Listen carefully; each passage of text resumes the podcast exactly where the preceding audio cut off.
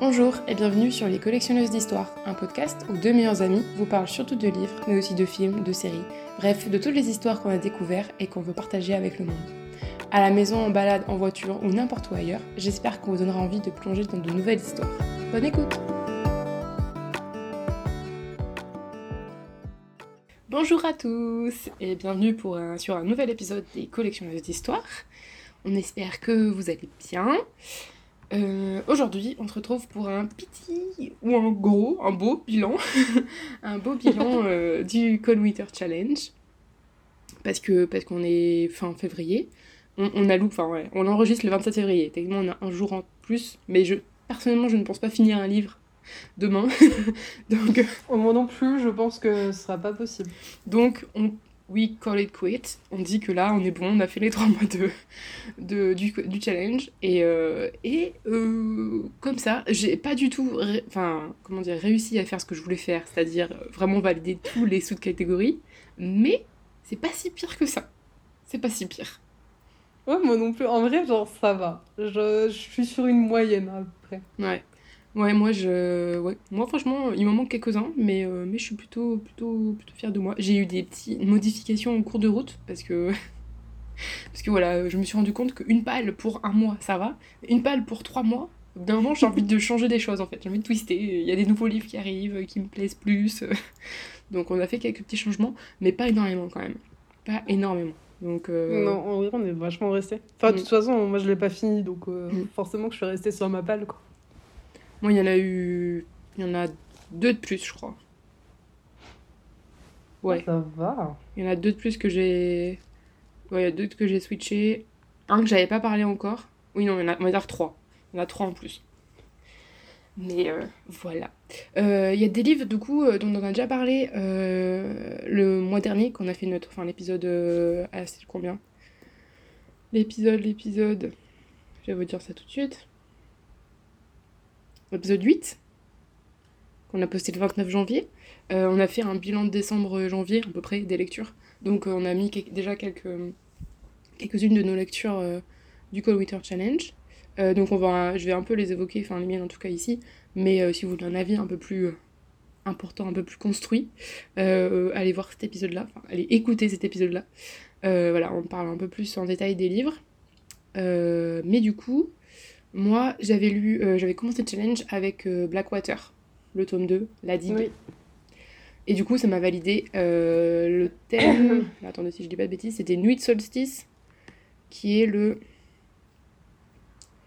je crois qu'il fait partie de Marche... non, je sais plus lequel menu, mais... il fait partie du menu... Hiver sombre. On va te chercher. Hiver sombre, avec mot-clé, thème, j'ai fait un petit mix. Angoisse, horreur, créature de la nuit. C'est plutôt bien représenté, même si j'ai un de mes livres en cours qui rentrerait bien dans cette catégorie aussi, mais je ne l'ai pas fini. Techniquement, c'est des nouvelles, donc ça pourrait passer dedans, parce que il y a des nouvelles que j'ai finies, mais je fais un petit teasing. Mais... Donc voilà, il y a celui-ci, donc Blackwater... c'est, on va dire, un récit de famille au 19e siècle, non, 20e siècle, début 20e siècle, dans une ville des États-Unis où il y a des trucs bizarres qui se passent. Depuis qu'Eleanor, je sais plus son nom de famille, mais il y a une Eleanor qui arrive, et depuis qu'elle est là, c'est un peu bizarre. Et à chaque fois, on va dire que ce qui me marque à chaque fois dans les tomes, j'en ai lu que 2 pour l'instant, mais à chaque fois, il y a genre une scène un peu choquante qui te marque à vie. Je pense que ça sera à vie, peut-être pas à vie, mais en tout cas, qui m'ont bien marqué. J'aime trop. Et que c'est pour ça que je crois que je continue un peu. Bon, pour l'instant, j'ai pas encore lu le tome 3, mais ça va pas tarder. Donc voilà, pour le premier livre, si vous voulez un avis plus constructif, allez voir l'épisode dernier, enfin, l'épisode des 8, voilà. T'en as un, tout Blandine ? Moi, mon premier livre, j'ai pas du tout commencé par la même catégorie que toi. Bon, c'est pas grave. Genre, on n'était pas dans la même ambiance. Non. Parce que moi, j'avais commencé avec La magie de Noël, du coup, et la catégorie Un chant de Noël contre écriture de contes et mythes. Donc, pas du tout la même ambiance. Parce que moi, j'étais avec L'enfant Pan d'Arnaud Druelle, et j'ai dû déjà en parler un peu.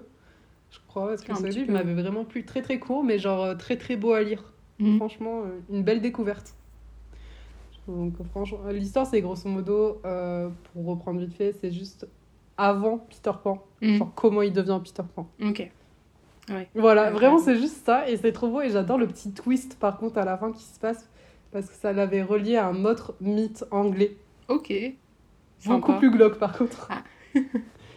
Je crois que je vais plus parler que toi, Blandine, parce que du coup, j'ai peut-être plus de livres à dire.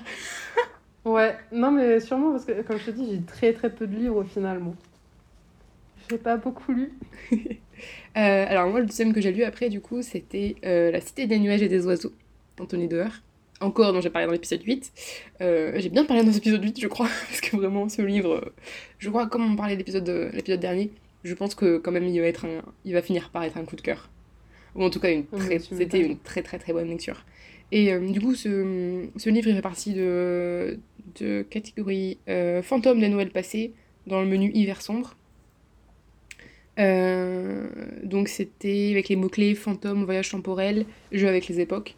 Alors j'ai mis là-dedans parce qu'il y avait un jeu avec les époques, parce que du coup c'est un récit qui se met, un récit dans un récit et ce récit c'est quoi le mot qu'on pourrait dire, rattache plusieurs personnes ou même et à plusieurs époques différentes, et voilà, et c'était très très très très très bien, vraiment, une bonne brique. Il a l'air incroyable, vraiment. Une bonne grosse brique, mais vraiment vraiment bien. Et du coup, maintenant, Anthony Doerr, j'ai vraiment envie d'en lire d'autres. Il y a All the Light We Cannot See, je crois que c'est le titre en anglais, et en français c'est un peu dans le même style, mais là je n'ai pas toutes les lumières qu'on ne peut pas voir, non c'est pas ça, je sais plus, mais c'est sur la Deuxième Guerre mondiale. Et lui, il me tente bien aussi. J'aime bien les romans, comment on appelle ça, chorales. Et c'est un peu dans ce style-là. Avec plusieurs perspectives, plusieurs points de vue. Oh, d'accord, ça s'appelle comme ça. Ah, j'aime bien ça aussi. Je trouve ça trop cool. Ouais. Donc voilà pour le deuxième lecture du challenge. Ensuite, j'ai lu Loveless. On change de catégorie. D'Alice Osman. Donc là, c'est plus dans Magie de Noël. La partie la catégorie coupe de champagne, avec mots-clés, romance de Noël, amour, amitié, adulte. Alors moi j'ai pris la partie amitié, le mot-clé amitié, et, parce que là c'est vraiment un roman sur l'amitié, vraiment. Et découverte de soi aussi un peu, mais Loveless, vraiment un petit bijou, vraiment trop trop mignon, et encore, voilà. J'en ai parlé plus dans l'épisode d'avant, mais c'est, en gros, pour ce mot-clé amitié, c'était parfait, parfait. Et par contre, si, dans ce menu-là, j'avais voulu lire Les oubliés de Noël. Oui. Et du coup, je l'ai abandonné. C'est pas le moment. Je sais pas, c'est pas le moment que je voulais que je le lise aussi, parce que peut-être que je le retenterai l'année prochaine encore, je sais pas. Mais là, cette année, c'était pas pour moi. Voilà. Des trucs comme ça. Je crois que c'est pour ça que la moitié de ma catégorie qui est passée. C'était pas le moment. Ouais. Mais il y en a quelques-uns, ouais. Ouais, bah moi, pareil, là, il y en a un que j'ai déjà mentionné sûrement des dizaines de fois parce que je l'adore, mais c'était dans la même catégorie que pour toi, pour Anthony Doerr, du coup. Donc, Les fantômes de Noël passés, c'était Shadow's Cabinet. C'était le 3. Et le seul truc que je retiens dessus, c'est qu'il est trop bien. Je déteste la fin parce que ça veut dire qu'il y a un tome 4 qui n'est toujours pas sorti. Et qui sortira peut-être jamais parce qu'elle est passée à d'autres projets. Donc je me dis, pouf, nul. C'est nul ça.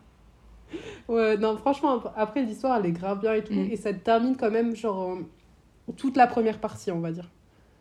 Donc, ce modo, en fait, ça termine tout l'arc où Rory, le personnage principal, découvre ses nouveaux dons et apprend à les gérer, en fait. Ok. Donc ça développe les nouveaux méchants, par contre. Donc, c'est ça qui est chiant, en fait. Ouais. Elle a quand même essayé de faire un... ouais, il y a quand même une fin, mais il y a une suspense qui pourrait entraîner à d'autres tomes. Ouais, elle voulait se laisser une ouverture, mais elle ne prend pas l'ouverture, voilà. Quoi. Ouais. Non, je suis un peu dégoûtée. Mais en vrai, franchement, très très bon livre quand même. Mais voilà, genre déjà, il est qu'en anglais, il est trouvable que sur Amazon. C'est un niche. Un roman niche. Oui. C'est un peu une petite galère, en fait. En fait, je crois que c'est parce qu'au final, Hantée, tome 2, il n'a pas dû plaire en France. Et genre le tome 3 a peut-être pas dû plaire directement en Amérique, je ne sais pas. Mais ouais, c'est vrai comme ça, et ça me rend triste. Oh. Ouais. Dommage. Oui, des livres comme ça. Ce sont des choses qui arrivent. Bon, c'est chiant quand c'est une saga, tu sais, de ton enfance comme ça, là. Le premier tome, j'ai lu, je l'avais 12 ans. Ouais. Oui, donc en plus... J'étais attachée, tu vois. Bah, ça fait 10 ans, ouais. Mais oui. Ouais. Elle a mis quand même autant de temps pour sortir... Le troisième tome, il est sorti en 2019, je crois. Ah ouais. Et le premier tome est sorti en 2012. Ah ouais, ok. Donc ouais, ça fait longtemps. Ça fait une bonne période de... Ouais, ouais. Ouais. Moi, le prochain, c'est dans la catégorie pommes de pain, dans le menu marcher dans la neige.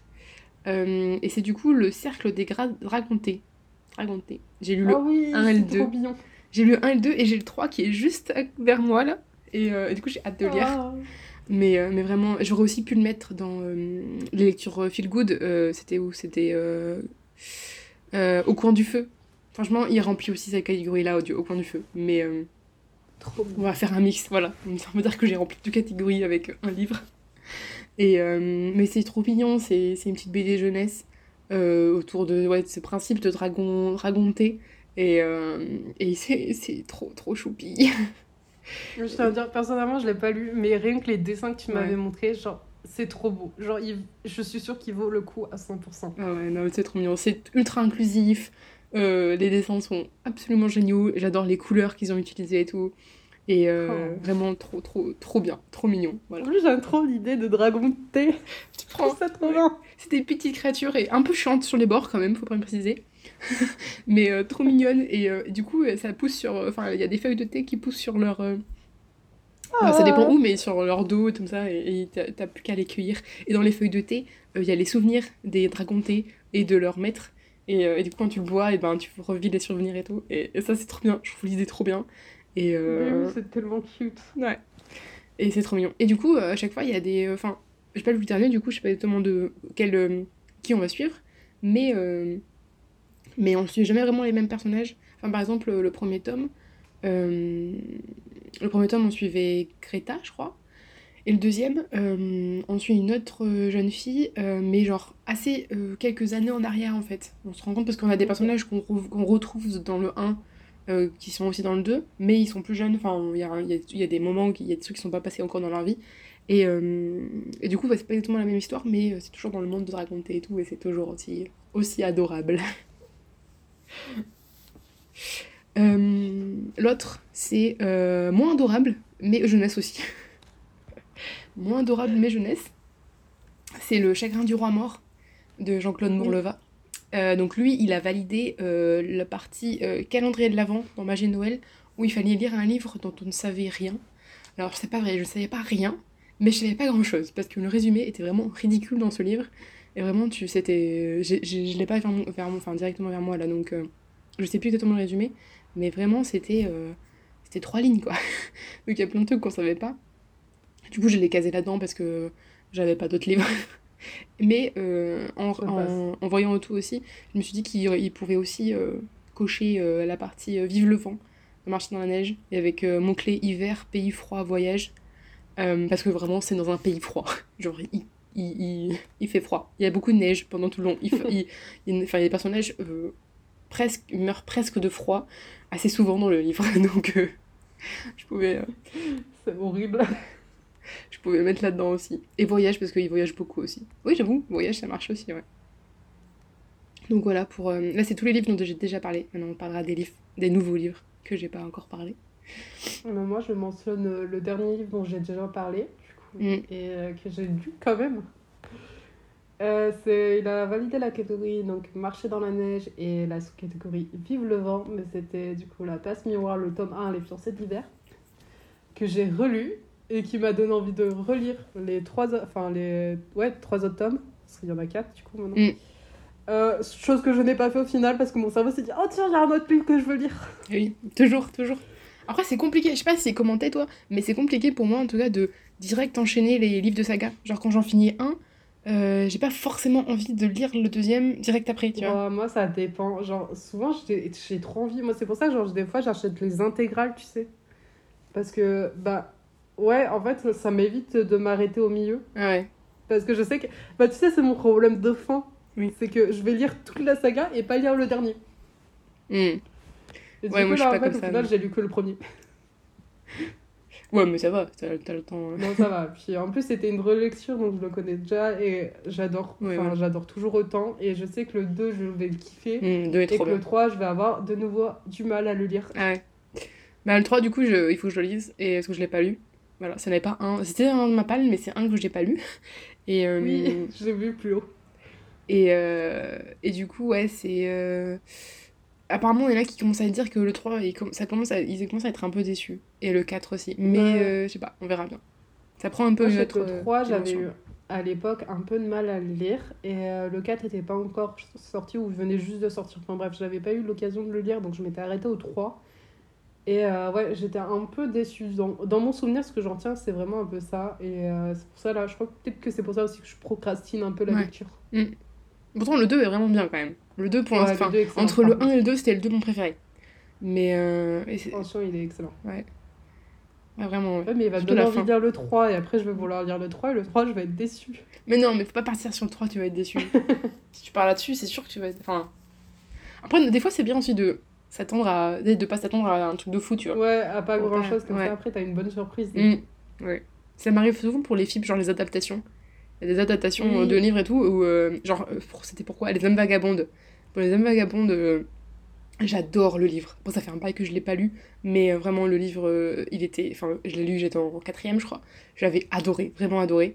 Et, du coup, il y a le film qui est sorti, et il y en a plein qui... Enfin, tu voyais maintenant, tu voyais quand même que ça allait être moins bien. Tu vois, ça, en plus, c'était un... Normalement, le roman Les Hommes Vagabondes, c'est un roman adulte, en fait. C'est pas un truc young adulte, etc. Donc, et le film, il voulait plus le passer en young adulte, quand même. Donc, tu voyais déjà, il y avait cette dimension-là qui était différente. Mais j'ai passé... Enfin, c'était trop bien. Le film était trop bien. Après, j'avais préparé dans ma tête que j'allais être déçue. Du coup, en voyant le truc, et bah, finalement, je m'attendais à rien. Du coup, bah, j'ai été contente. Ouais, au final, ça passe. Ouais, j'ai pas été déçue. Je dis peut-être que là, ça fera ça. Peut-être. J'espère pour toi. Pour moi aussi, d'ailleurs. Parce que moi aussi, il faut que je lise. Là, le prochain, c'est le 3 qu'il faut que je lise. Je vais dans ma bibliothèque. Et donc il faudra que je l'attaque un jour ou l'autre, mais pas tout de suite. Pas trop... Pour l'instant, je crois que pour l'instant, je suis pas trop fantastique. Fantastique, c'est pas le mot de tout de suite, là. Ça reviendra, ouais, hein. Moi, là, c'est en train de revenir un peu, tu vois, mais jusqu'à maintenant, là, je voulais dire que des trucs poésie, beaucoup, et, tu sais, des essais de gens. Ça m'a choquée moi-même. C'est bien, ça. J'étais choquée. La poésie, ça me choque pas tant que ça, et puis encore, ça reste, hein. J'ai vraiment envie d'acheter 10 000 livres de poésie, c'est incroyable. Mmh. J'en vois passer plein sur mon Pinterest. Je suis en mode, on va les sauvegarder, un jour j'irai les acheter. Mais les essais, c'est ça qui m'a choquée, c'est que j'avais commencé à lire un essai de Pacôme Thiellement, du coup, sur Twin Peaks, je crois. Mmh. Et en fait, c'est bien écrit et c'était intéressant. Trop bien. Et je me suis dit, bah tiens, je vais en lire. Trop cool. Ouais, bah techniquement, bah, j'en parlerai à la fin, mais bon, non, je peux en parler tout de suite d'ailleurs. Ouais, je vais en parler tout de suite. Mais. Ah, t'as vu, je t'ai fait une transition. T'as fait une transition, c'est beau. C'est un essai, mais un essai BD. Oui. Et c'est Les sentiments du Prince Charles de Liv Stromquist.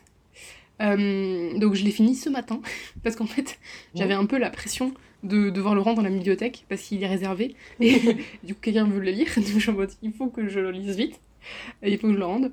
Du coup, je l'ai fini ce matin. C'est pas du tout que je l'avais pas du tout emprunté depuis un mois. Hein, j'étais pas du tout à côté de ma sur mon bureau depuis un mois. Absolument pas. Absolument pas. Mais franchement, très très bien. Vraiment très bien. Mais c'est pas le premier de Liv Stromquist. J'ai lu aussi dans Le Palais de Miroir. Lui, c'était plus sur l'apparence physique. Enfin, sur le féminisme et l'apparence physique, etc. Comment on est impacté en tant que femme sur... en tant que femme, oui, principalement en tant que femme, sur, avec tous les stéréotypes ou les attentes du monde patriarcal dans lequel on est.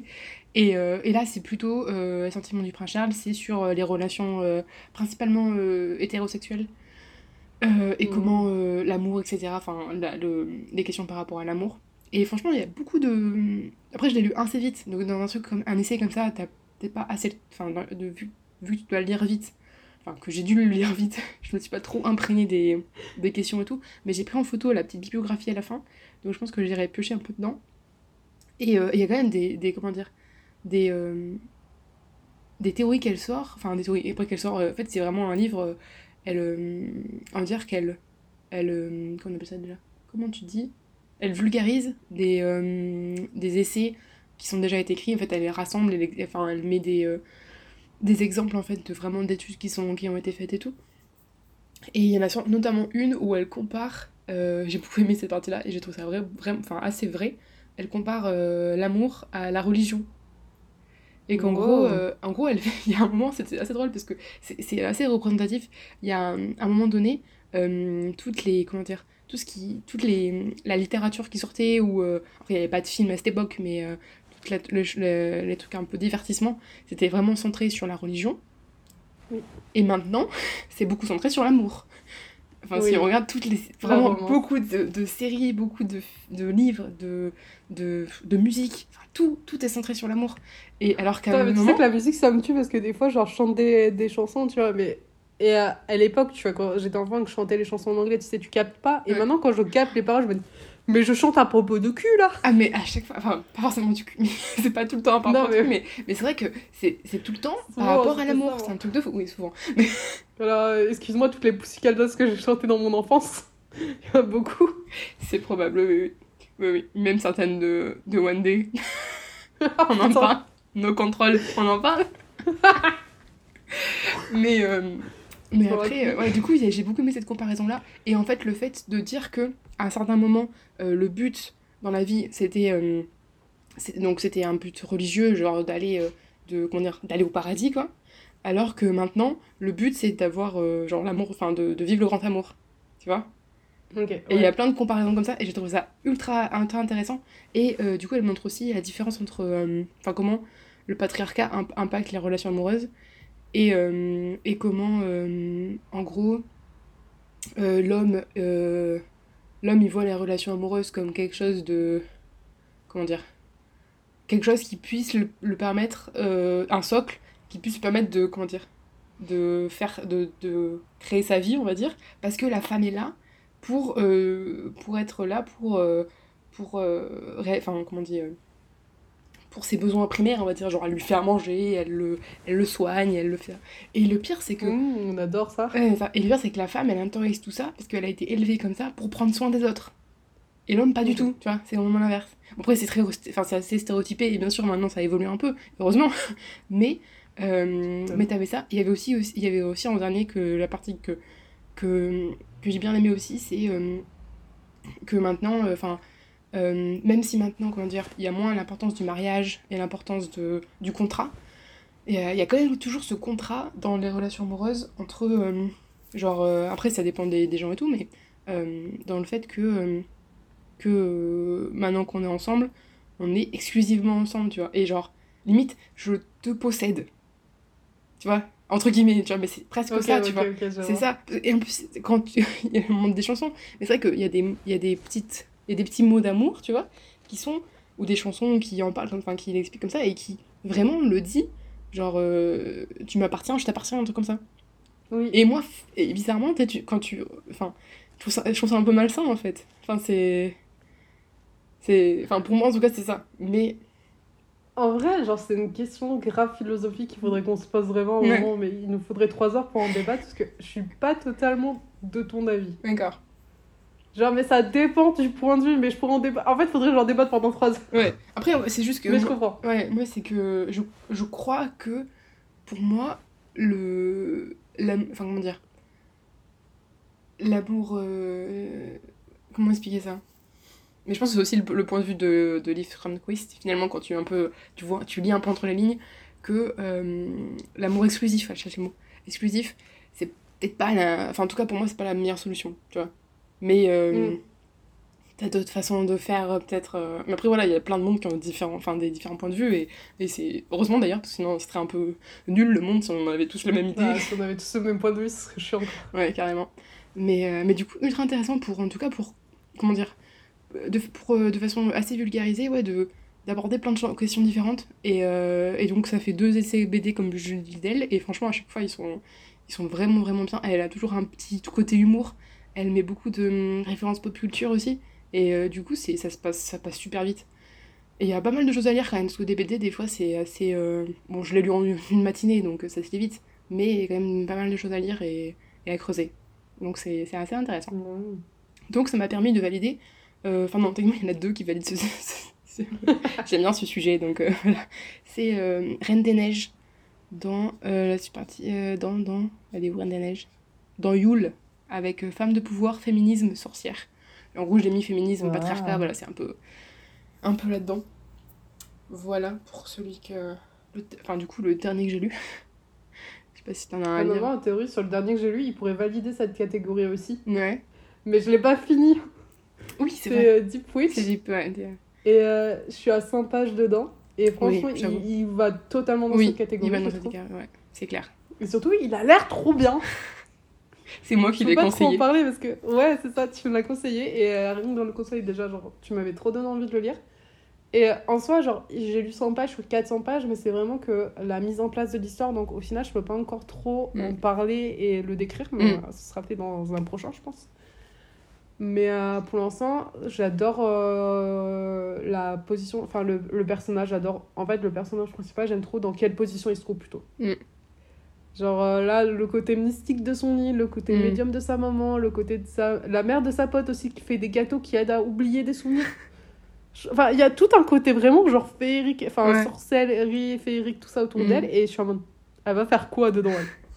C'est quoi son nouveau but ? Et c'est pour ça que ça a l'air super intéressant, elle a l'air vraiment stylée quand même. Ok.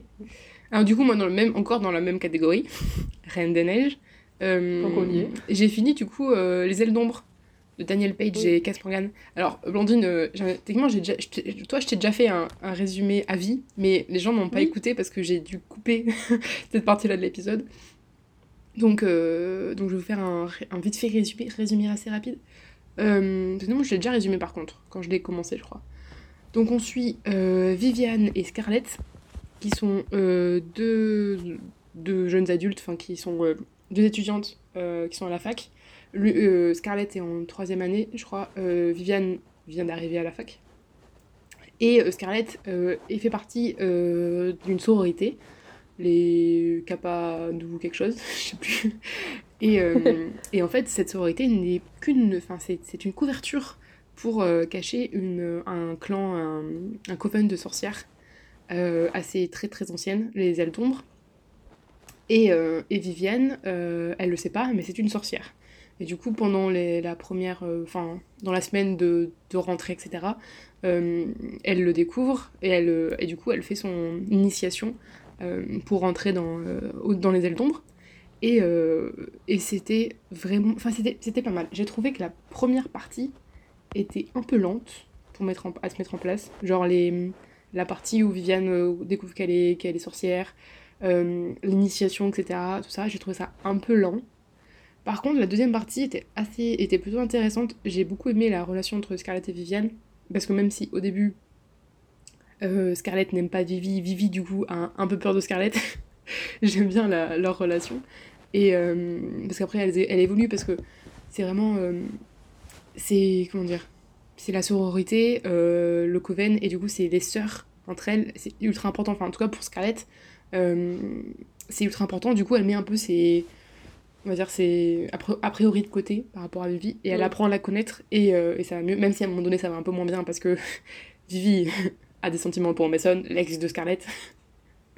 Du coup, ça complique un peu les choses, mais c'est plutôt bien tourné et j'ai trouvé les personnages masculins plutôt intéressants, je veux tenir à ça, parce que j'ai trouvé qu'ils n'étaient pas ultra stéréotypés et qu'ils apportaient quelque chose à l'histoire, et ils étaient choupis, voilà. Ils sont choupis, et j'ai bien aimé du coup, de voir les deux points de vue de Vivi et Scarlett, ça c'est aussi intéressant, et qu'est-ce que j'avais dit ? Et la fin... Je m'attendais à la fin sans m'attendre vraiment à la fin. Parce qu'il y a juste un moment donné où elle te... Je m'attendais... Il y a assez tôt dans... Enfin, je pense qu'à la moitié du livre, je savais comment ça allait finir.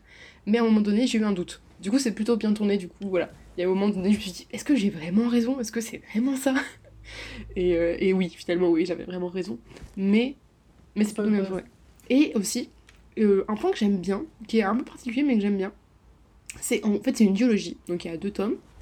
Et en fait, à la fin du premier tome, on a à peu près toutes les réponses à laquelle on attendait par rapport au problème qui se passe au milieu du livre, en fait. On a à peu près toutes les réponses. Mmh. Et du coup, ça se finit pas avec un cliffhanger de fou, tu sais, qui te juste donne envie de lire le deuxième. Et je trouve ça assez intéressant parce que du coup, le deuxième, tu veux le lire par rapport plutôt au développement du personnage, parce que tu vois bien que... Autant Scarlett que Vivi, il y a encore des évolutions à faire, surtout Scarlett, je dirais. Mais ouais, elles peuvent encore plus évoluer. Et c'est surtout là-dessus que tu as envie de voir la suite, en fait. Et le clan aussi, comment ils vont se dépatouiller, tout ça, parce qu'il y a quand même quelques petits problèmes à la fin du livre, sinon vraiment, c'était pas... Enfin, c'est pas intéressant de faire un deuxième tome, mais c'est pas non plus genre en mode vraiment une fin un peu suspense et qui donne vraiment... Du coup, je trouve ça plutôt intéressant. Ça twist un peu par rapport aux autres et j'ai bien aimé. Voilà. Les ailes d'ombre. Pas un coup de cœur, mais une bonne lecture. Le résumé de la fin, vraiment. Une ligne. C'est ça. Tu veux en faire un autre ou je continue ? Bah moi il m'en reste qu'un donc. Ouais j'ai continué du coup. Oui, ouais, ça je te laisse avancer un peu. Il m'en reste 2, ça va. Après juste les livres. Ça va, c'est raisonnable. Les livres en cours. Après. Parce que j'en ai 2 en cours. Mmh. Comment tu fais ? Non, je fais encore la même chose là, enfin c'est un peu le même style. Ok. Du coup là, après le deuxième, enfin le troisième dans les nouveaux livres, c'est Libération de Patrick Ness, qui valide du coup Danse de la Fée dragée. Au début, je voulais faire valider Fantôme de Noël passé, mais vu que j'ai pas lu tous les livres et que j'ai déjà validé Fantôme de Noël passé, j'essaie de trouver une autre catégorie que j'avais pas validée. De passer entre les mailles. C'est ça. Et c'est pas... Comment dire ? Il y a une partie du roman, c'est vraiment ça, un peu univers onirique, okay. Fantastique, mais t'as une autre partie qui est très ancrée dans le réel, en fait. Donc, ça fait un peu... C'est un peu... Vraiment, ce livre, il est vraiment particulier. Je sais vraiment pas si j'ai aimé ou pas. Vraiment. Donc, wow. Petit résumé. Donc, j'ai plus le prénom du personnage principal, bien sûr. Toujours. J'arrive jamais à me retenir les noms. Je retiens pas les noms. Alors, petit... Non, c'est pas ça. Adam. Donc, on suit Adam, qui vit dans une petite ville des États-Unis. Et en fait, on suit dans une journée. C'est le roman, okay. Voilà, c'est vraiment une journée d'été. Et Adam, il n'est pas ultra, comment dire, bien dans sa famille. Sa famille est ultra catholique chrétienne, je ne sais jamais ce que ça veut dire dans les mots là. Ultra religieuse, on va dire. Il est... et lui, il est gay. Donc déjà là, c'est compliqué. Enfin, en tout cas, pour cette famille-là, c'est compliqué. En fait, c'est quelque chose que... Oui. Ses parents, enfin, sa famille sait, mais qui n'a jamais été dit à voix haute et tout. Et du coup, c'est des non-dits. On voit pas, tu sais, si on n'en parle pas, c'est pas là. C'est ça, exactement. Et il a un frère aussi, le frère qui est le grand frère qui est un peu vu comme le Messie. En vrai, c'est pas vrai, c'est juste qu'il comment dire, on va dire que il correspond au code que ses parents ont donné. Donc ouais. Pour eux c'est un peu le fils parfait, sauf qu'il a moins de charisme que son petit frère. Du coup techniquement ça passe moins bien. Et en fait le petit frère Adam, il pourrait avoir tout ça, mais il l'a pas parce qu'il n'a pas la foi, ou en tout cas pas la même foi que ses parents. Et du coup ça voilà, ça va pas trop. Et lui il a juste envie de partir. En plus il y a un problème avec un de ses ex où c'est un peu flou. Ils sont séparés mais un peu bizarrement. Là il a une relation avec un ami, mais c'est pas vraiment, vu qu'il a pas vraiment mis de côté son ex, c'est un peu, même si l'autre est adorable, il est parfait et tout, il sait pas exactement où il en est avec lui en fait. Il a un de ses patrons qui harcèle, enfin il a une vie pas terrible Adam quand même, je veux juste préciser que franchement ça a l'air bien chiant quand même, voilà. Et en même temps dans cette petite ville il y a quelques semaines il y a une jeune fille qui s'est fait assassiner, voilà. Et du coup, on comment dire, en parallèle de la journée d'Adam, on suit aussi la journée de la jeune fille, qui en fait, c'est un peu compliqué, mais en gros qui devient pas vraiment un fantôme, mais elle est un peu possédée. En fait, il y a le fantôme de la jeune fille, et en même temps il y a l'âme de la reine, on l'appelle la reine, qui cohabite dans le même corps un peu, et elles veulent toutes les deux se venger. Le problème, si la reine ne retourne pas dans le lac avant que le soleil se couche, et ben le monde est terminé. Fin du monde. Okay. Fin du monde. Et du coup, t'as le... Comment on appelle ça ? Un faune ? Non, c'est pas un faune, c'est un... Comment on l'appelle déjà ? Dans Narnia, là, le... Comment il s'appelle, celui avec les... Des... Thomas ? Oui. Si, c'est un faune ? Ça doit être un faune. Du coup, t'as un faune qui est avec la reine, en fait, et qui la suit pendant toute la journée, et qui, déjà... supprime les souvenirs de tous les villageois, les habitants de la ville qui voient la reine et lui, parce qu'un faune en pleine nature, c'est un peu particulier. Ça, c'est bizarre, quoi. Et en même temps, elle est en quête de vengeance, elle cherche... Et du coup, cette partition entre les deux, là, c'est ultra particulier, parce qu'en même temps, t'as un truc ultra ancré dans le réel, et en même temps, t'as un autre truc qui est vraiment... pas ancré dans le réel, assez fantastique, onirique. Du coup, t'es un peu perdu de l'islam. Ensuite, il y avait des moments, du coup, je l'ai dit un peu vite fait pendant un épisode, je sais plus lequel, où l'écriture de Patrick Ness est assez... Je sais pas si c'est l'écriture ou si c'est la traduction, mais elle est assez particulière dans le sens que des fois, je comprenais pas tout. Pourtant, c'est en français, hein. Mais il y avait des formulations, des syntaxes qui étaient, pour moi, pas ultra bien faite, j'ai trouvé ça un peu bizarre, ouais. Des fois un peu mal écrit, que t'es obligé de t'y reprendre, c'est ça, comprendre. Ouais, il y a des moments, ouais, c'était un peu ça, peut-être que c'est parce que c'était pas mon style à moi, je sais pas, mais en tout cas, ouais, des moments qui me plaisaient moins, et en vrai j'ai bien aimé suivre Adam, mais c'est toujours le problème, je crois que c'est un peu le même style, par exemple qu'avec et ils meurent tous les deux à la fin, c'est le principe de la timeline qui est courte, chronologie, ouais. Donc sur une journée. Et je crois que j'aime pas trop ça, en fait. Je crois que j'aime trop parce que j'adore le rush que ça donne. Ouais. Mais je comprends pourquoi on peut aimer, mais je crois que moi, vu que j'aime bien quand... Même si là, il y a eu un développement de personnage. Adam, au début et à la fin du livre, c'est pas vraiment... Enfin, toi, il a pris des décisions et tu vois quand même qu'il y a une évolution de personnage. Mais vu que le temps était pas trop là pour vraiment appréhender cette évolution, je sais pas, pour... Je trouve que moi, il y a plus d'impact quand le temps passe, en fait, je trouve. Ouais, je le comprends, ouais. Franchement, je pense aussi, en fait, il y a plus d'impact parce que tu dis que c'est un changement qui tient dans le temps, en quelque sorte. Tu sais, oui, une évolution qui va tenir. Mmh. Ouais. Oui, alors que là, ça peut... Journée, ça aurait pu changer le lendemain, tu vois. Ouais. Voilà. Mmh. Non, mais c'est sûr. Je vois et tout. En plus, il y a des moments qui sont un peu... Comment dire ? Il y a un problème, il y a un truc avec son frère à un moment donné. Et je trouve que ça méritait d'être un peu plus développé, tu vois. Il y a des passages, en fait, c'est ça aussi, c'est frustrant de voir pas assez développé. Ça, je comprends aussi. Mais bizarrement, c'était quand même une bonne lecture. Enfin, je sais pas, je pourrais même pas dire que c'était une bonne lecture. Je l'ai fini, pas trop. Ouais, vraiment mitigé, ouais. Là, je pourrais pas dire parce que c'était vraiment particulier. Vraiment, je pense que j'aurais préféré soit juste une partie sur la jeune fille, un peu tout bizarre là, soit juste sur Adam. Mais les deux mélangés, même si à un moment donné ça se retrouve, de façon bizarre, mais à un moment donné ça se retrouve, mais c'est, ouais, ensemble c'était bizarre. Bah, en même temps, c'est legit que ça passe bizarre, parce que Adam il est vachement ancré, voilà, dans le réel, comme on a dit, c'est... Genre c'est une histoire qui pourrait arriver à n'importe quelle personne dans le monde réel, en quelque sorte, alors que... L'histoire de la reine, c'est un truc à la Marnia, voilà. C'est un truc que tu trouves pas. Enfin, ouais. Tu peux pas croiser ça dans la rue, non. Non, normalement, non, ça ne marche pas. À moins que le faune lui ait à mémoire, tu vois, mais...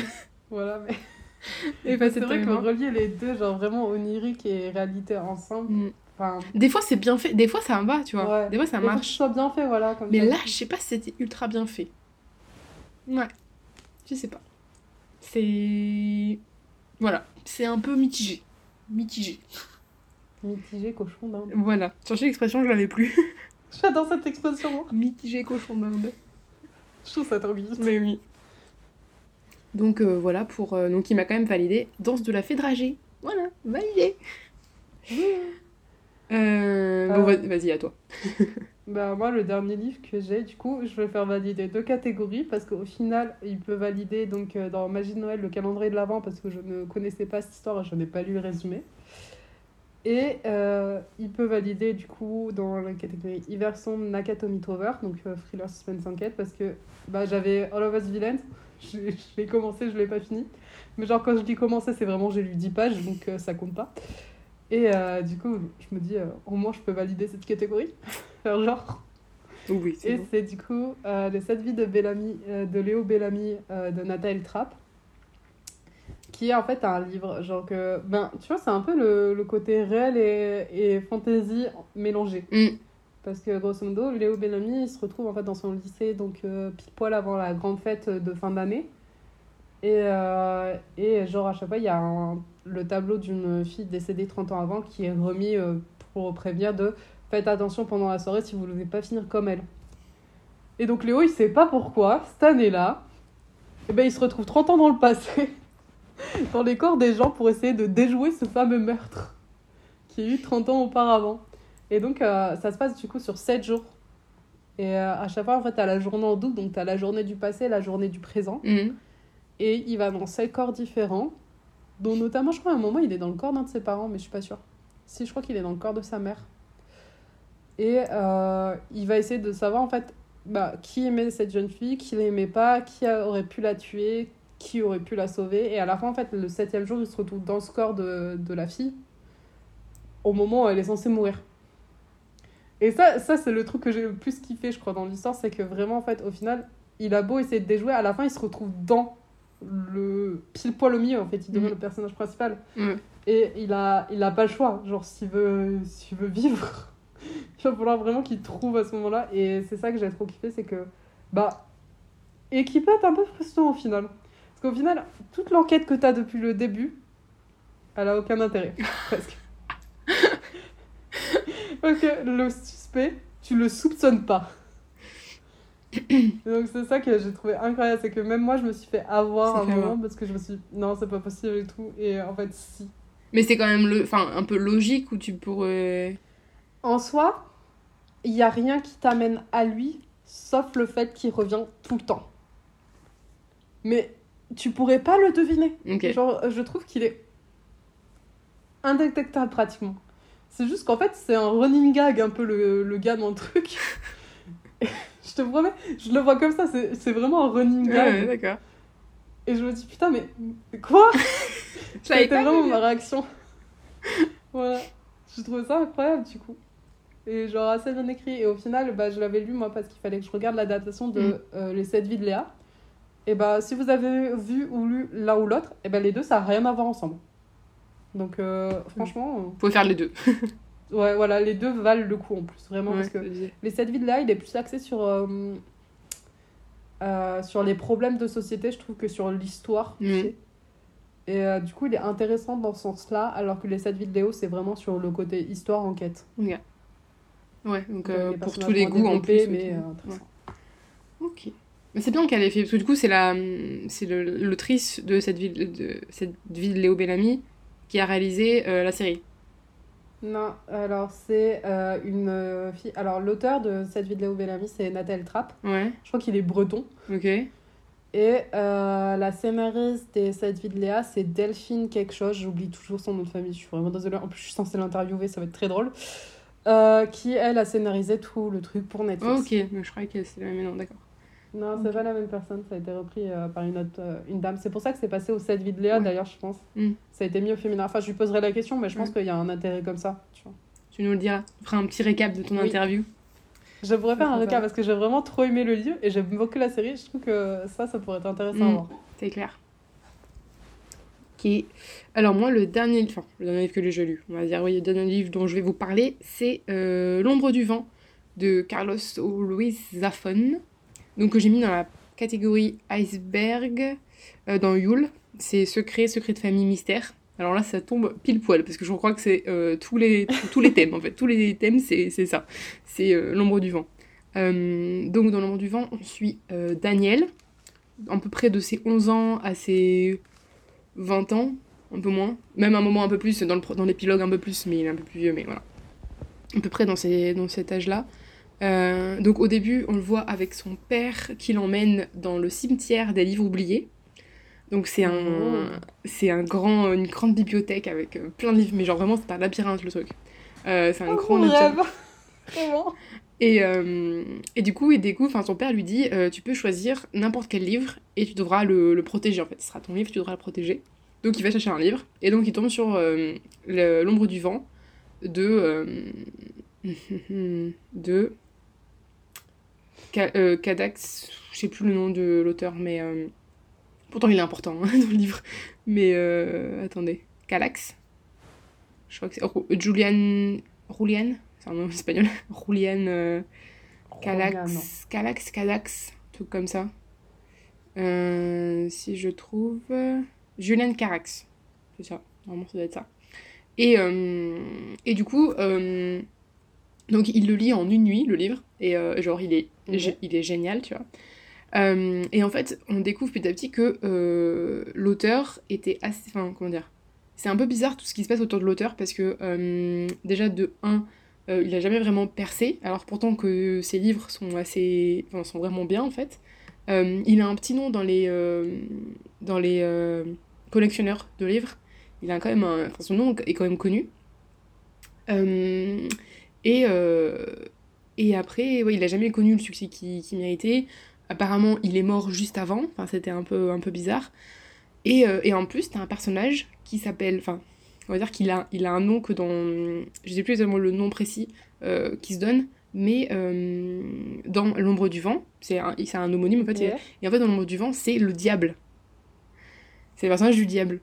Et en fait, ce personnage veut brûler tous les livres de Carax. Effectivement, c'est de le diable.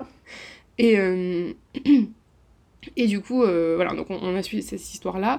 On est sur une Espagne,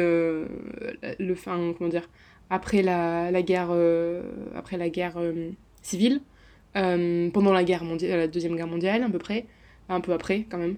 Donc sous la dictature de Franco. Où voilà, on voit un peu les inégalités, les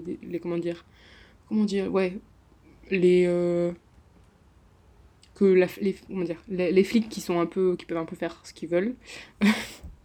Et du coup, voilà, donc t'as cette histoire de Daniel qui veut un peu résoudre tous les mystères qu'il y a autour de l'œuvre de l'ombre du vent et de son auteur, tout en vivant sa vie à lui, de jeune ado, jeune adulte, jusqu'à jeune adulte. C'est compliqué avec un démon qui essaye de buter ton livre. Et un démon, après, qui veut, ouais, aussi. Même si lui, au début, on le voit au début, après, il le laisse un peu tranquille, enfin, c'est un peu... Ok. Et du coup, parce qu'en plus, du coup, c'est vraiment... Il reste vraiment plus beaucoup de livres de Carax, en fait, parce qu'il a à peu près tout brûlé, et je pense que Daniel a un des derniers... exemplaire de l'ombre du vent, en tout cas, où je pense que c'est le dernier exemplaire de l'ombre du vent, et donc voilà, et j'ai vraiment aimé ce livre. C'était vraiment bien, c'était vraiment, je m'attendais pas à ça, je m'attendais pas que ça allait devenir une sorte d'enquête un peu, tu vois, je sais pas pourquoi mais ça a l'air super intéressant. Ouais, j'avais cette idée de cimetière des livres oubliés où il y avait plein de livres et tout, mais finalement derrière je savais pas exactement à quoi m'attendre, en fait.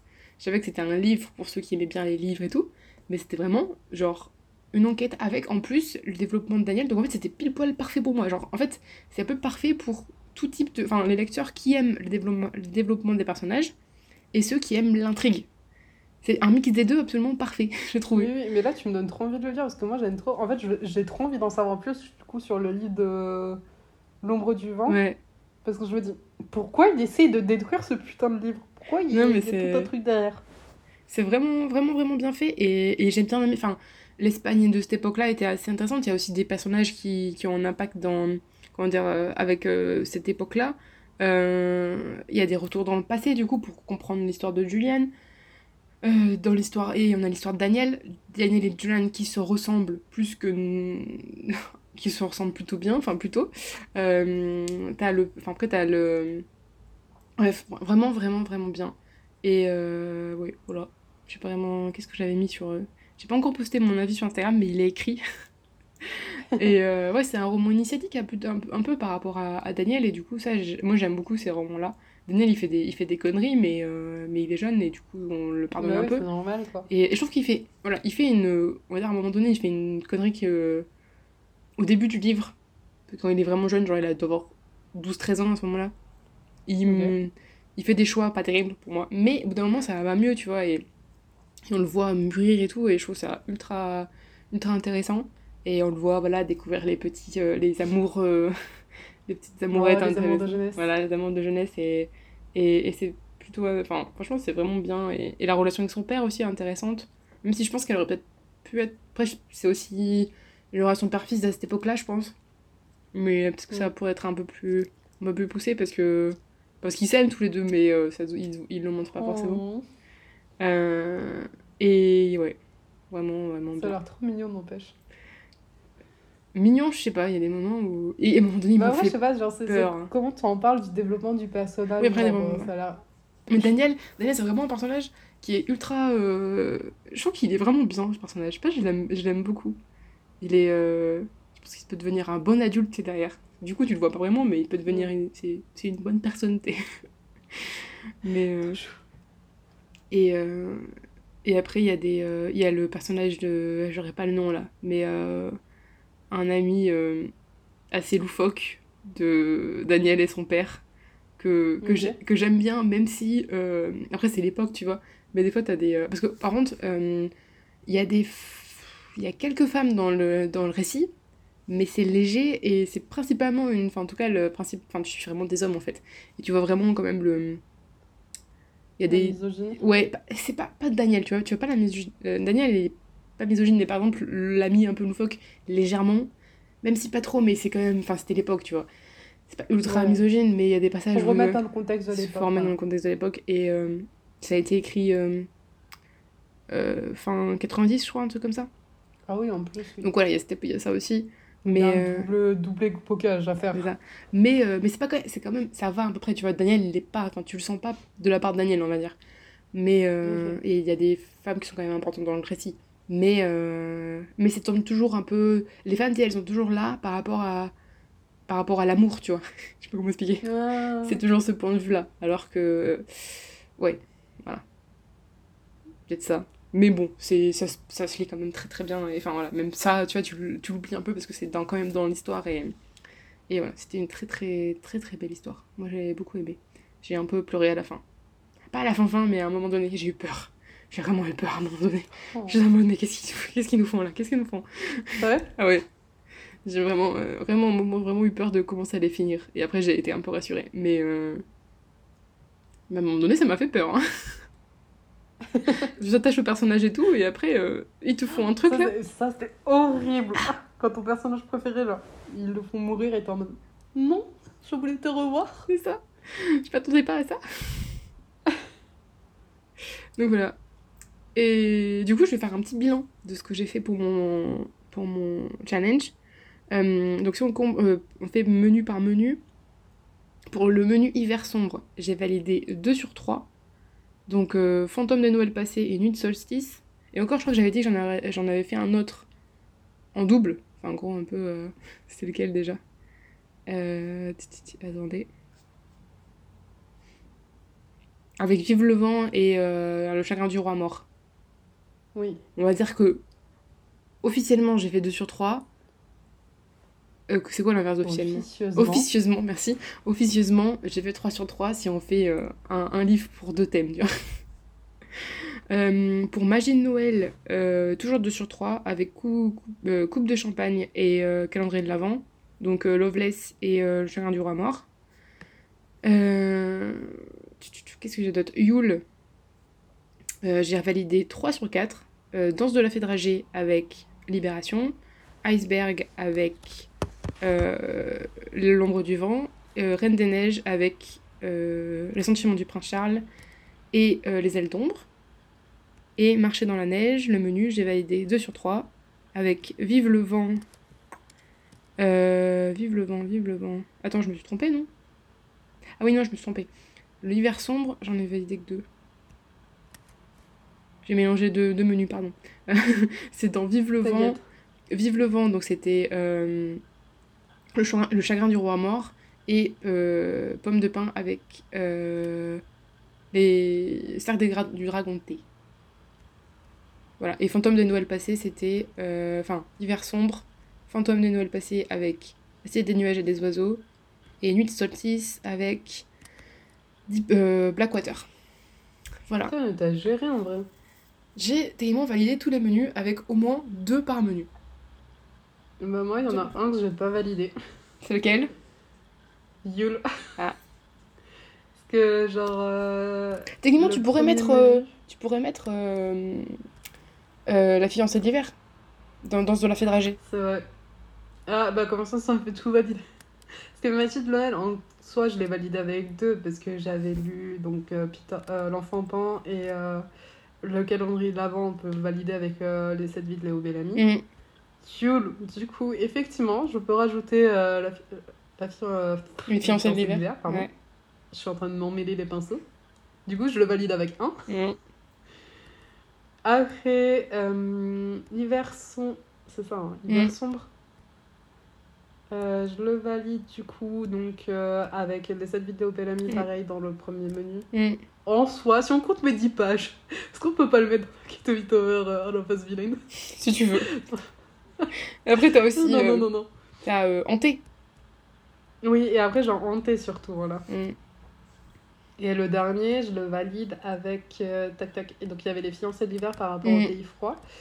Et je sais plus dans quelle catégorie c'est, mais je pouvais mettre aussi, mais je l'ai pas fini, mais ça se trouve, imagine si entre ce soir et demain je lis 300 pages. Ouais, carrément. Je peux valider le menu sorcière et tout ça. Oui, c'est dans Reine des Neiges et dans Yule. Ha.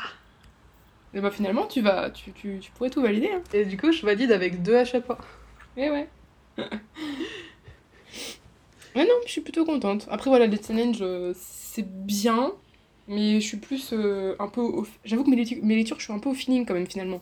J'aime bien les palmes, ouais, mais je crois que je m'en... Ouais, j'aime bien les palmes, mais par mois, pas par challenge, enfin, par saison. Là-dessus, je suis d'accord. Genre, le premier mois, j'ai lu les 3 livres qu'il fallait que je lise.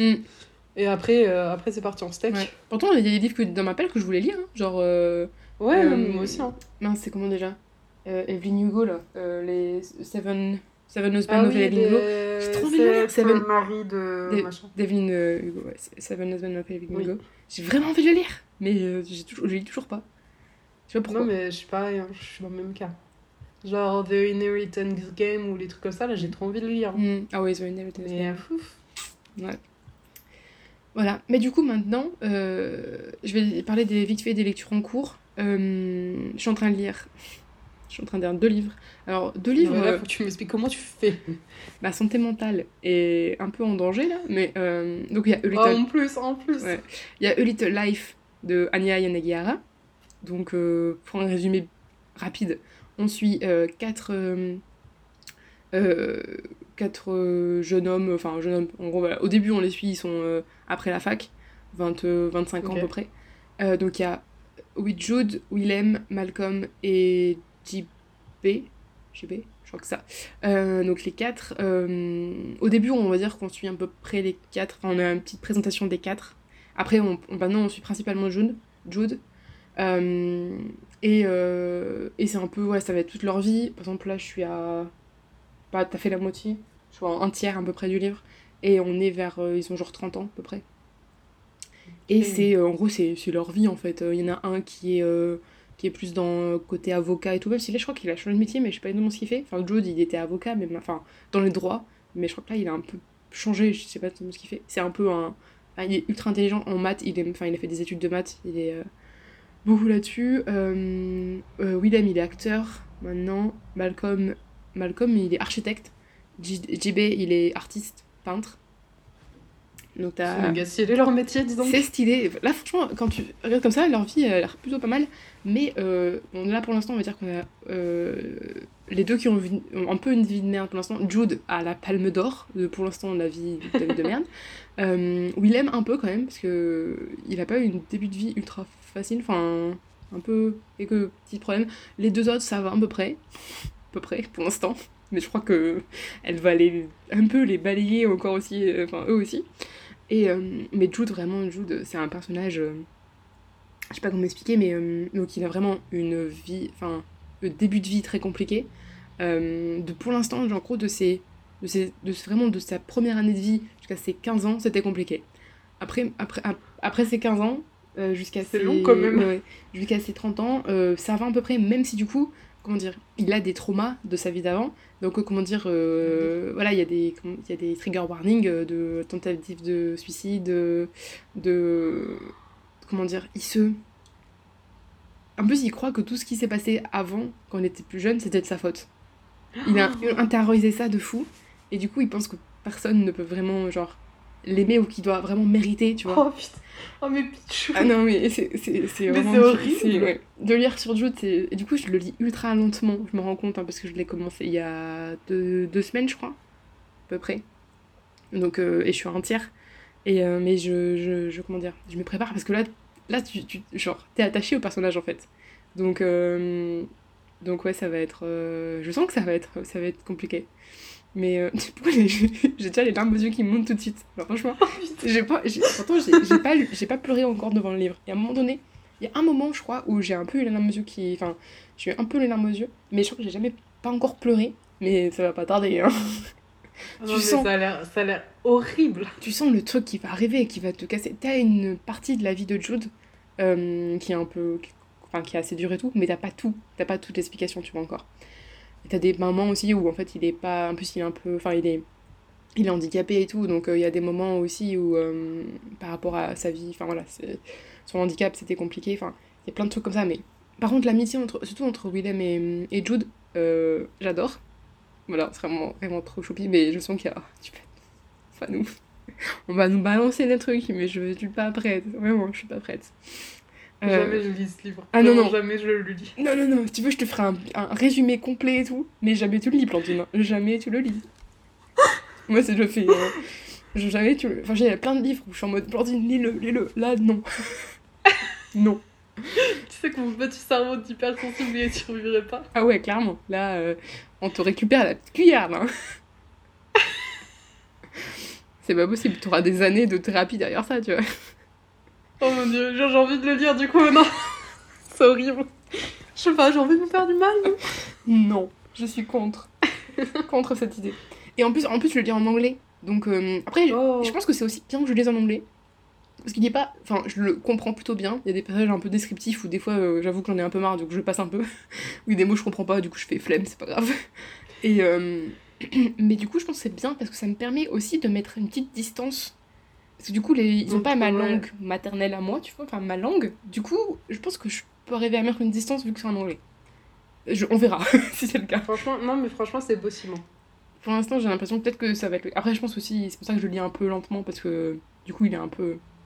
il se passe pas grand-chose. C'est vraiment beaucoup de un récit de vie, leur petite vie tranquille avec aussi... il y a les quatre... Et il y a aussi ceux qui, un peu, qui sont autour d'eux. Mais ouais. Je sens que ça va être compliqué. Ouais. Ah, mais il a l'air horrible, c'est vrai.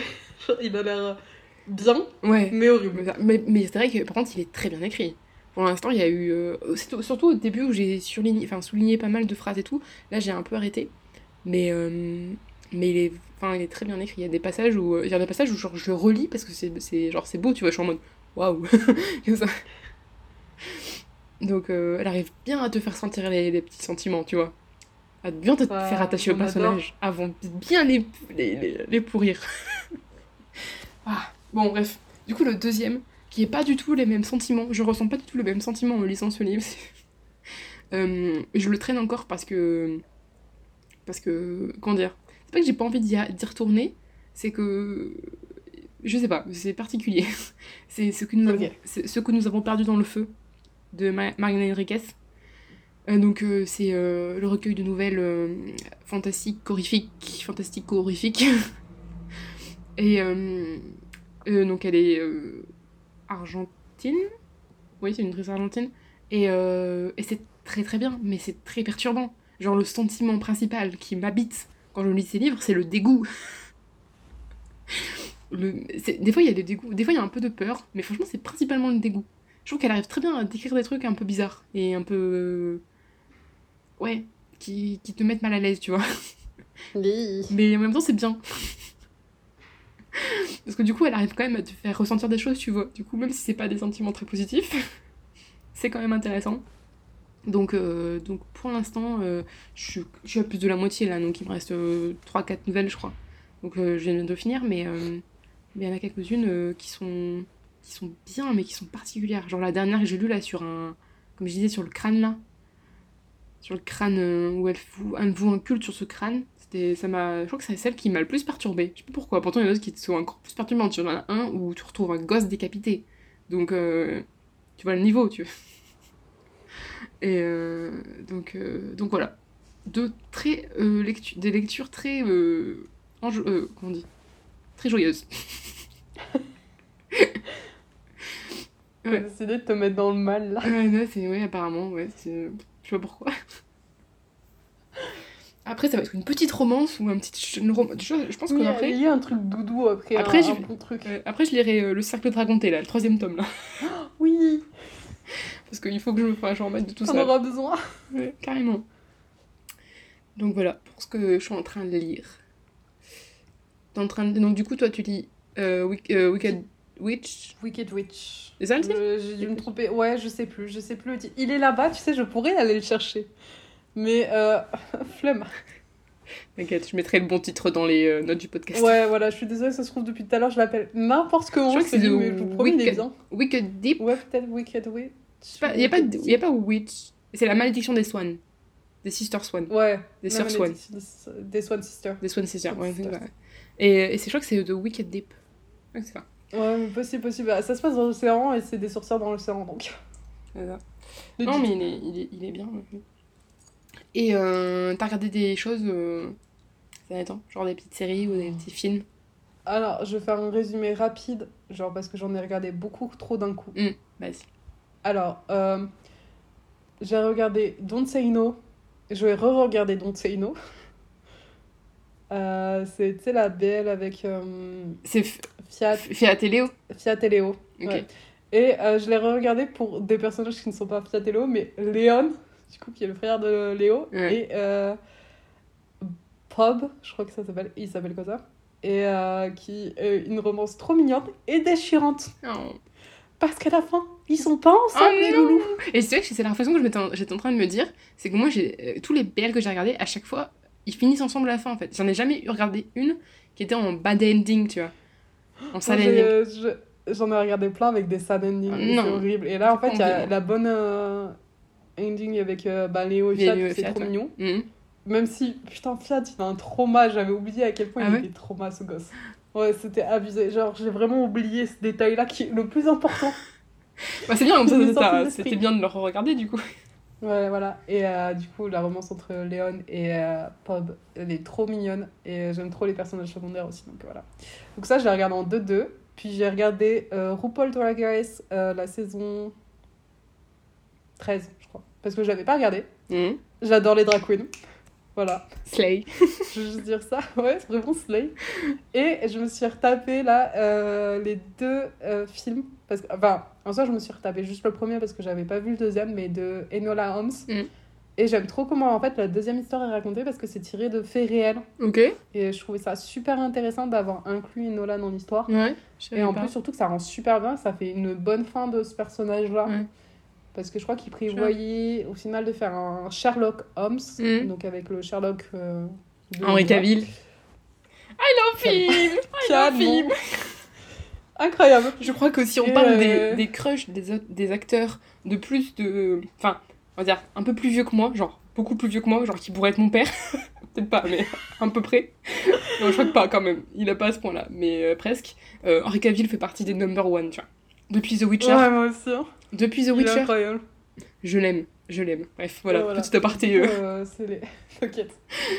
C'est le truc que j'ai regardé. Là, je prévois de regarder. Je pense que ça va être Young and Rios. Oui, Young Rios. Je cherche trop à regarder un truc. Donc, oui. Voilà. Oui, je veux que tu regardes. Moi, j'ai fait que des BL. Non, c'est pas vrai. Hier, avec ma mère, on est allé au cinéma. On allait regarder The Fablemans. Donc c'est l'histoire de... En gros, c'est inspiré de la jeunesse de Spielberg. Sa jeunesse... Donc voilà, c'est On le suit là en tout début, je sais pas vraiment quel âge il a, il doit avoir 7-8 ans, tout comme ça. Et donc c'est là, avec ses parents, il va voir un film au cinéma pour la première fois, et avec une histoire avec un train, etc. Et du coup, ça, comment dire, c'est comme ça que toute sa passion pour le cinéma arrive et tout. Et après, on le suit un peu plus vieux, quand il est au lycée, etc. Et ensuite, cette dynamique familiale, en fait. Et c'est ultra intéressant. Les acteurs, je trouve qu'ils sont vraiment, vraiment parfaits. Et après, il est un peu long, j'ai trouvé, quand même, parce que il dure... Je crois que ma mère m'a dit qu'il durait 2h30, c'est comme ça. Ouais. Donc, c'est un peu... Moi, j'ai trouvé ça un peu long. Et ma mère, elle me disait... Moi, je trouve ça long, 2h30, quand même. Ouais. Pour un film où... C'est pas qu'il se passe pas grand-chose, mais c'est vraiment un récit familial, en fait. Hein. C'est ça. Donc... Voilà, mais ma mère, par exemple, elle m'a dit un truc à la fin, et je crois qu'apparemment il y a plusieurs personnes qui ont le même ressenti, même si pas trop moi, parce que je savais que ça allait être la jeunesse à lui, donc... Mais en gros, c'était le film finit là où t'aimerais qu'il commence. Ah. Donc, parce que c'est vrai qu'il finit quand il a une vingtaine d'années, un peu moins, 18. Oui, quand il va commencer à faire vraiment des films. C'est ça, exactement. Donc, même si t'as vraiment sa jeunesse, en fait, et son adolescence, etc. Donc, mais moi, j'ai trouvé ça plutôt intéressant. Et les acteurs, vraiment, je trouve qu'ils sont vraiment bien. T'as... Non, là, je pourrais pas sortir les noms, mais en tout cas, ils sont vraiment bien. Et sinon, complètement autre genre, je suis allée au cinéma, parce qu'en fait, on avait des places de cinéma qui allaient passer, qui allaient périmer. Ouais. Donc, il fallait qu'on aille au cinéma. Du coup, avec ma sœur, on allait voir, pas du tout le même genre, on allait voir Alibi 2. Oh, ah oui, c'est pas du tout le même genre. Non. Mais alors, ce film, c'est vraiment, je comprends ceux qui n'ont pas l'humour de Lachaud et de son petit, son petit groupe et tout, mais j'avoue que c'est plutôt le mien. Et je suis plutôt bon public là-dessus. Et c'était quand même plutôt bien, vraiment bien. J'ai trouvé. Franchement, moi, on m'en a dit que du bien pour l'instant, parce que... Bon... Tu sais que ma famille, on a cet humour-là, du coup. Non, mais c'est... Les personnes que je connais, c'est vraiment cet humour. C'est pas un humour bof. C'est pas vraiment... Non, on peut pas dire ça. En fait, faut avoir des refs. Ouais, faut aller voir. Mais c'est un... Ouais, c'est même pas lourd et tout, mais c'est vraiment du chaos. On va dire c'est l'humour chaotique. Ouais, voilà. Vraiment. Et là, ce deuxième, là, c'est vraiment le chaos aussi. C'est exactement ça. Mais franchement, c'est bien fait et ça rend bien. Franchement, il était vraiment pas mal. On a bien rigolé. Voilà, donc j'ai regardé ces deux films. Et sinon, en série, c'était vraiment BL... et pas Kotai, d'ailleurs. Là, j'ai eu mon premier BL coréen. Mmh. Donc, c'était To My Star. Donc, j'ai regardé la saison 1 et la 2. Franchement, très très bon. Très très bien. C'est très court, par contre. Enfin, la deuxième saison est un peu plus longue en un épisode. En gros, la première, c'est genre 15 minutes un épisode. Donc, c'est quand même très court. Et la deuxième, c'est 30 minutes un épisode, à peu près. Donc, ça... Ça va un peu moins, je crois. C'est vraiment la durée d'un épisode, quoi. Ouais, entre 25 et 30 minutes, donc ça, c'est plutôt pas mal. Mais la saison 1, c'est vraiment mignonne, ces petites romances qui commencent, tu vois, genre comment... Après, voilà, c'est deux personnages qui sont assez... Ah, par contre, j'ai un problème avec les prénoms coréens, je n'arrive pas à les retenir. Impossible. Il y a trop de... Taille, ça va, parce qu'ils ont leur prénom... Enfin, leur surnom, quoi. Mais coréen, impossible, j'y arrive pas. Donc... Du coup, voilà, il y a un personnage qui est... c'est un acteur assez... extraverti, etc., qui parle beaucoup, qui est... mais bon, qui a un peu de trauma, on va dire. Et surtout qui est un peu... Enfin, voilà, sous les feux des projecteurs et qui... il y a beaucoup de... Enfin, il est très connu, quoi, donc moindre chose peut attirer beaucoup de... Comment dire, de presse et de drama, ouais. Donc voilà, compliqué. Et de l'autre côté, t'as le personnage qui est l'inverse, très très introverti, il est cuisinier, voilà, il est pas très friendly, c'est comme ça, pas très amical, et il te balance ses phrases des fois, de ses... Oh my god, mais il est violent des fois, hein. Mais il est magique ce personnage, je l'adore. Et pareil, petit à petit, du coup, voilà, la saison 1, c'est la petite romance, la saison 2... donc t'as un flashback de 2 ans, je pense qu'ils ont été ensemble pendant 1 an et après ils ont rompu et donc c'était ça fait 1 an qu'ils ont rompu et okay. Mais en fait ils savent vraiment, enfin en tout cas l'acteur, du coup le personnage qui joue l'acteur là, il sait pas vraiment pourquoi ils ont rompu. Il est un peu parti out of the blue, tu vois, genre comme ça, un peu sans prévenir personne. Et du coup, voilà, c'est un peu l'histoire. Et j'ai bien aimé, par contre, deuxième saison, c'était un peu plus mature, un peu plus... vraiment comment ça se passe dans une relation après qu'elle ait commencé, tu vois, parce que à chaque fois les romances et tout, c'est jusqu'au moment où ils se mettent ensemble.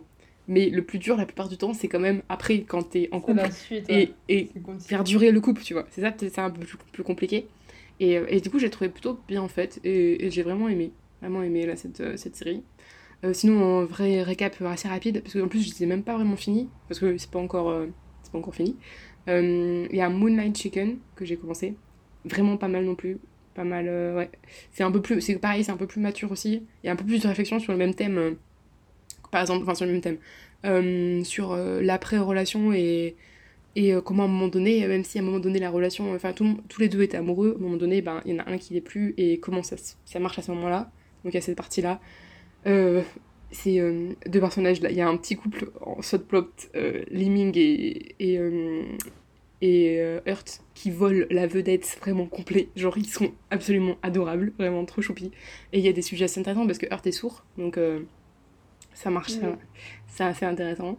Donc là, c'est Moonlight Chicken. Je suis en train de regarder Bad Friends. Je sais pas où t'en es sur Moonlight Chicken, mais j'ai vu juste un extrait. J'ai fini ce qui est sorti. Ah bah, sur la relation familiale. Oui. Genre, ça m'a brisé le cœur. Mm. Voilà. Bah, ouais, c'est vrai que les parents de Hurt sont pas ultra... comment dire ? C'est un peu compliqué. Ils l'ont un peu... En fait, il est pas sourd naissance, il est sourd pas à cause d'un accident. Et un peu, du coup, ses parents l'ont un peu...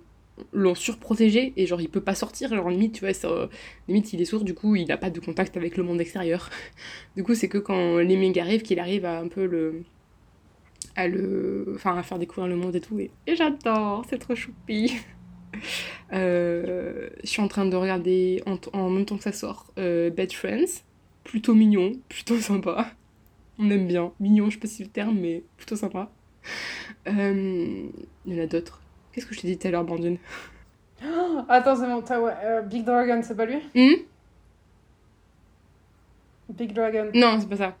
Oui, mais j'ai fini Big Dragon aussi, c'est vrai. J'avais oublié ça. Oh. Alors, Big Dragon, vraiment ultra particulier, parce que l'épisode 1 est bizarre. L'épisode 1 est bizarre. L'épisode 1 m'a pas plu. Enfin, vraiment, l'épisode 1 m'a pas plu. Du coup, j'ai mis un bail avant de regarder l'épisode 2. Et après... En fait, t'as l'impression que l'épisode 1 et tout le reste de la série, c'est pas la même série. Je sais pas comment expliquer. Les personnages principaux... en tout cas, surtout un... j'ai plus comment il s'appelle, mais surtout un qui a un peu eu l'idée de tout bizarre qui se passe dans l'épisode 1. J'ai pas envie de vous spoiler, mais en gros, l'histoire de sextape et de drogue. Et du coup, il a pas du tout la même... Comment dire ? Au début, du coup, tu veux l'appeler un petit con. Et finalement, après, c'est un bébé. Vraiment, c'est un bébé après. Du coup, c'est vraiment trop bizarre. Et ça m'a un peu... Ouais, pour le premier épisode, du coup, j'ai un peu mis longtemps avant de le regarder. Mais après, ça vaut le coup, quand même. Ça vaut le coup de le regarder. Donc, voilà, Big Dragon, effectivement. Voilà, un petit récap de tous mes BL. Bon, bah, voilà, on a fini. On espère que ça vous a plu. Voilà, que vous, si vous avez participé aussi au Cold Winter Challenge, on aimerait bien savoir ce que vous avez lu, si vous l'avez réussi ou pas, même si, ouais, voilà, nous on se dit, vous avez lu un livre d'un des menus, enfin, qui rentre dans un des menus, c'est réussi, voilà, complètement, franchement, ça marche. En tout cas, moi, si j'aurais fait ça, je me serais dit que ça marchait. Pareil, soyons honnêtes. Ouais. Et donc voilà, si vous avez aussi vu un film qu'on a vu ou une série qu'on a vue, si vous regardez aussi des BL taille, et un livre qu'on a lu aussi, parce que voilà, on a lu pas mal, vous pouvez nous le dire. Et on serait ravis de vous entendre, parce que voilà, on se dit ça avant le début de l'épisode, mais c'est vrai qu'on a quelques écoutes, mais on n'a pas de retour. C'est un peu frustrant, je te l'avoue. C'est vrai. Donc si vous voulez, voilà, on a notre... Vous pouvez laisser un petit commentaire sur l'appli que vous écoutez. Je sais pas si tous les applis ne le font pas, mais si vous pouvez faire comme ça.